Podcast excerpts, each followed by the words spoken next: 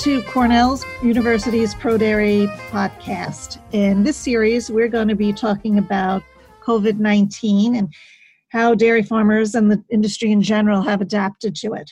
I'm Kathy Barrett, and I'm with Cornell's Pro Dairy program. And I'm Rob Lynch, also part of Cornell's Pro Dairy program. Okay, folks, for this episode of our podcast series, we have Dr. Andrew Novakovic and Dr. Chris Wolf with us, both Cornell professors who focus in the area of milk marketing and who have agreed today to come and give us kind of a background on what we're facing in the milk market today. So, Andy, if you could kind of just introduce yourself a bit, that would be great. Yeah, sure. I've been uh, on the faculty at Cornell since uh, 1978. Uh, I recently retired, although I'm still keeping pretty active, especially as all these events unfold. And my primary interest uh, has been and continues to be on what happens to milk after it leaves the farm. And Chris? Uh, yeah, so I'm a professor in Dyson at Cornell. Uh, for I've been there since uh, last summer. Before that, I spent about 20 years on the faculty at Michigan State, um, and I, I have always kind of worked with the dairy industry from the farm level to the consumer, but a lot at the farm level historically. So, you know, there's a lot of concern out in the field right now about farmers being asked to dump milk and just understanding the, the connection between having being asked to dump milk and then shelves not being full, uh, you know, in the dairy counter. So I was wondering if you guys would be able to give us an understanding of why we're in this kind of a situation and what's driving it. Sure. Of course, uh, we're just all kind of beginning to learn uh, what's going on and what are some of the real numbers versus the stories. But I, I guess I would begin by saying we've had experience with uh, higher than normal levels of uh, dumping since uh, 2014, uh, pretty almost the last five years. And the just to give a little perspective for uh, Federal Order One, which of course is bigger than than New York, but uh, most of New York is a part of. Uh, kind of the baseline for uh, milk that is not able to be sold commercially on an annual basis is 0.3%, less than 1%. And this is for you know, the truck goes off the road, you have an ice storm, the power goes off in the plant. Uh, sometimes it's uh, um, a, a, load comes in that has one farm's milk was uh, uh contaminated because they didn't uh, uh, follow the antibiotic protocol. but just you know, stuff happens. In, in the last five years, the the dumping, the additional dumping, has taken it from 0.3 to 0.5, which doesn't sound uh, like uh, that big of a deal, but there have been months uh, when it's been in excess of 1% uh, of the total producer receipts for the order. And, and I think there were 12 or 14 of those months in the last five years. Uh, and of course, the that dumping situation that we've had has been seasonal. It's been uh, primarily when fluid milk uh, outlets are reducing their volume. Uh, it's the summer months and kids aren't in school, and and we haven't had a place to go with that milk nearby. Uh, so it's been some months none at all, and some months a big spike. I mention that because the situation today is entirely different. Uh, it's not about dwindling fluid milk sales and and you know kind of normal or slightly more than normal production growth and not being able to find a local plant. It's about basically the entire complete shutdown of the food service sector uh, because of the the safer at home uh, uh, social uh, distancing uh, effects. This is much larger in magnitude, and it it's not a seasonal issue. It's a pretty much uh, all the time issue. It's also the case that New York is uh, probably in a little bit better shape than some other parts of the country because we have such a diverse customer base. Uh, unlike uh, states that are big in the commodity business, where a lot of that stuff is going to food service, uh, we're much more oriented towards retail sales. And although fluid milk is declining, it's still a, a very significant part of our of our customer profile. Uh, the other couple of factors, though, uh, that are probably explaining uh, more of our situation is related to workers, both uh, workers in plants, but probably even more importantly, uh, drivers. Uh, and this isn't necessarily about people who are sick, but people who are afraid of getting sick. And, and with the infection rate in New York and New York City being what it is, it's not surprising that it's hard to find people that are eager to volunteer and go drive a truck uh, into uh, New York City and make a bunch of stops, putting you know a few crates of milk here and a few crates of milk there. And so the worker issue uh, is contributing to the problem and is probably uh, more than anything else uh, an explanation for the stockouts that we're seeing uh, in New York. Uh, hoarding, uh, even for something like milk, was also uh, an issue early on. And in the absence of any kind of worker issue, we can get past that one with without any great difficulty. That's just like refilling up the pipeline.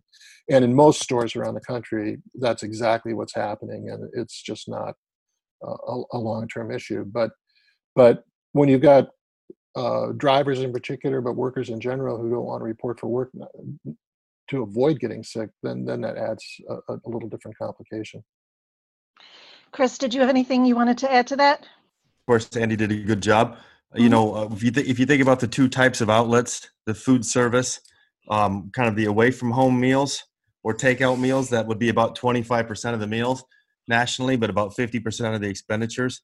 And so at home meals traditionally has been 75% of the meals and the, and the, the other 50% of the expenditures.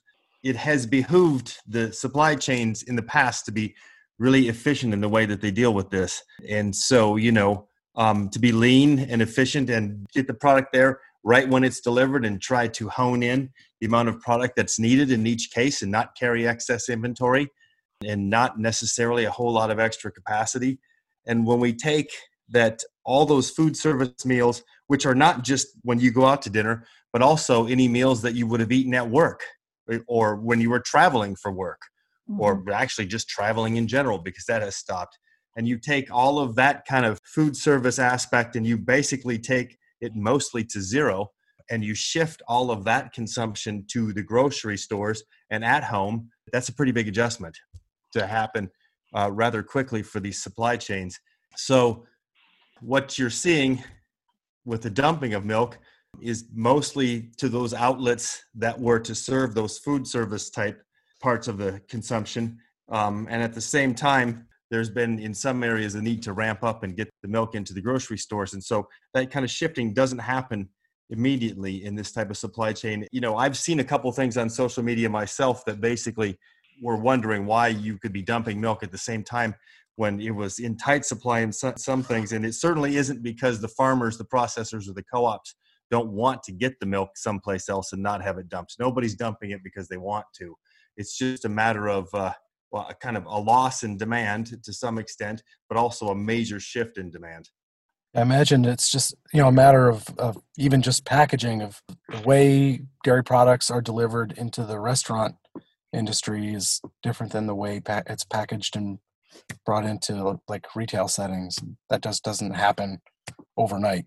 Oh, indeed, and and as as Chris was uh, pointing out, what we choose to eat at home is different than what we eat when we're eating outside the home. And this has been well known. It's it's not something that we were surprised to discover, but people who drink milk drink milk primarily in the home. Very very few adults will order milk with a meal at a restaurant, certainly not for supper. And in fact, uh, more and more, uh, their, their kids are less likely to drink milk outside the home in a restaurant setting.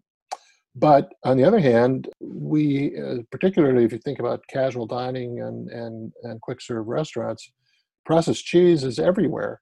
And uh, very few people buy processed cheese uh, for at home consumption and you know put it on every sandwich that they make. And so, in the case of fluid milk, sales are up. Uh, in fact, it's expected that they may be up to 10 to 15 percent. In the case of processed cheese, uh, it's not gone away completely, but dramatically uh, lower. And for the fluid milk companies who perhaps have a little bit of uh, excess capacity, there's still challenges. You can only run the filler so fast. Uh, most fluid milk plants are run 24 hours a day, so it isn't like you can put on another shift. And so uh, it's doable, but it takes a little while and and certainly uh, some planning. And you know, if you've got a, a, cheese plant in some you know big rural part of the state that uh, suddenly is shut down, uh, the fact that there's a fluid plant in the big city that's three, four hundred miles away, two hundred miles away, uh, doesn't mean mean that it's all that easy to get that milk uh, from the the cheese producing area into the fluid milk producing area. Also wondering if there's uh, they must be losing some efficiency in their efforts to implement social distancing and, and spreading shifts apart and like you, these plants probably can't even you know can they even operate at their normal efficiency when they're also trying to keep their employees safe yeah well certainly that's a, a challenge. It, it, depends a lot on what kind of a processing plant you're in. Yeah. Fluid milk plants uh, employ a lot of labor uh, and there's people around in close proximity. Uh, a processed cheese plant, the, the, the, the, companies that make the precursor to the packages that we see in the grocery store or even in food service, uh, doesn't have very many employees, and mm-hmm. uh, that becomes a little bit easier. Uh, the other thing to keep in mind is it isn't just what you're doing on the work floor; it's what you do in the in the break room, and it's what you do when you go home. And so, if you have workers that uh, you know are kind of uh, obeying the new rules about social distancing in a, in a plant, if they go home and pop a few beers with the guys, uh, that undermines completely what you're trying to do in the plant. Sure. So it, it's a challenge uh, uh, in ways that are difficult for the uh, plant managers to really entirely control. Can we switch gears a little bit here and talk about the declining milk price? Is there something, Chris, you feel like you could share with producers about their concerns about declining milk prices? this probably isn't news, um, and it's not not good news. But you know, as uh, we were kind of thinking about earlier, 2019 was not a bad year for the first time in five years for the for the dairy farm industry in the United States, particularly in the Northeast. Um, and returns were back towards a normal return. And and if you look at the Cornell Farm Business Summary, you'll see that you know it was an okay year which is uh, much better than it had been, and that there was a, a little bit of a recovery uh, in in some sense as far as the average amount of debt level going down and liquidity looking better than it had in several years. And we kind of walked into 2020 with um, pretty strong fundamentals for the market in the sense that the top exporting countries in the world were were not really expanding their production. The United States um, had kind of been growing at a much slower rate than usual. And Australia has got the issues that they've been having, and the European Union had kind of worked off those excess supplies that they had, and they weren't really growing a lot either. So if we thought if we could get past some of these kind of trade war issues, that the fundamentals pointed to a pretty strong year, and in, coming into the year, you could look at class three and class four milk prices, and they were in that 1675 to 18 dollar range, kind of with 18 towards the third quarter of this year, like we would expect, kind of a normal seasonal pattern. And um, unfortunately, I think some of these producers took some of those prices and locked them in using dairy revenue protection, the futures and options, and other things of that nature. And because today we're we're looking at um, a May class three price and class four price that were between eleven and twelve dollars a hundredweight. Um, and now May, by the way, usually is the low milk price uh, for the year on average it's not necessarily the low price each year, but on average, that's where we end up. Still, we were looking at prices that were 1675 to 1750 two months ago. So that's kind of the loss that we're looking at five, six, um, in some months, seven dollars a hundredweight, and in partly that's just the um, futures market kind of uh, trying to figure out how to price this uncertainty into the market.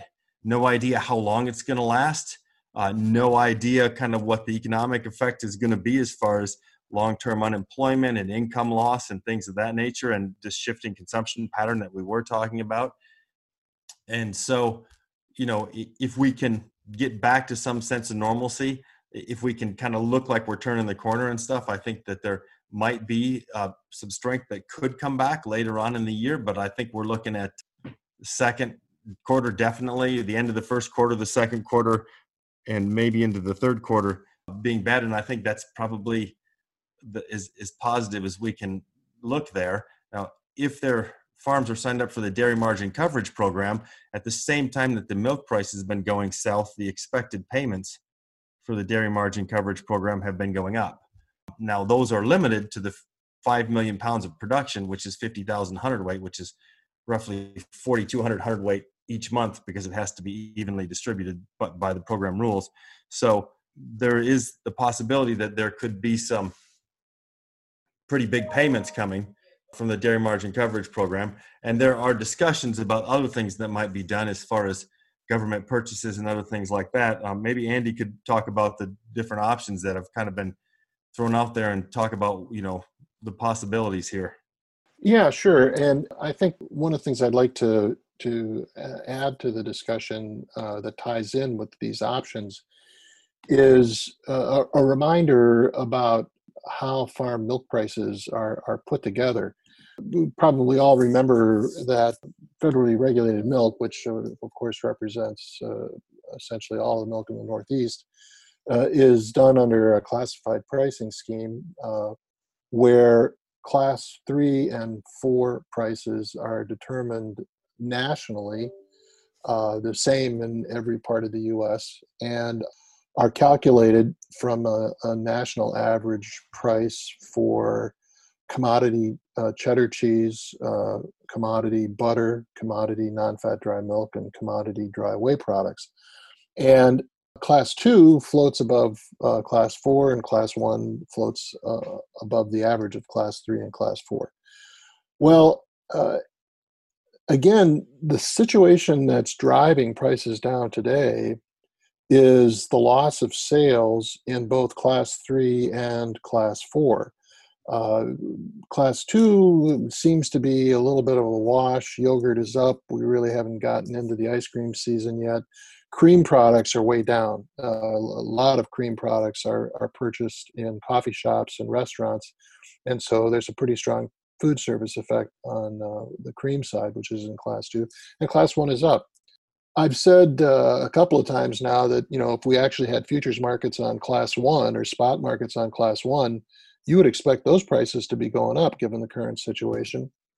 But they're not. Uh, there's no such market for that. Uh, it is for for uh, class three and four in the commodities, and because those sectors are taking the big hit, uh, it's it's pulling down the price of, of everything else. I mean, uh, uh, you know the system was not designed to anticipate uh, this kind of, uh, uh of situation so in my mind uh, one of the things that uh, i think is absolutely necessary if we're going to see any kind of price recovery is getting milk back in those cheese and butter powder plants. But as long as food service is, is closed that, that's not going to happen. And so either we have to look for uh, ways that uh, is responsible from a public health standpoint to get those plants back open, or think about government programs uh, that would uh, essentially uh, create a government demand uh, for certain products, which means buying cheese or paying somebody to make cheese that could be donated situation. Those kinds of programs have been around for a while, uh, uh, and certainly if we're going to be looking at uh, a whole lot more unemployed people, you, you could make a strong case that this would be a win-win to to get milk back in those plants, get those plants up and running, so they can pay farmers, uh, and and get food into the hands of people that uh, suddenly find themselves uh, w- without a job and not able to buy food on their own. Um, there's conversation about uh, ginning up those kinds of programs. Uh, there's some concerns about if we did that, would we be able to donate it all? If we donated some, would it displace regular commercial sales and kind of be one step forward, one step backwards?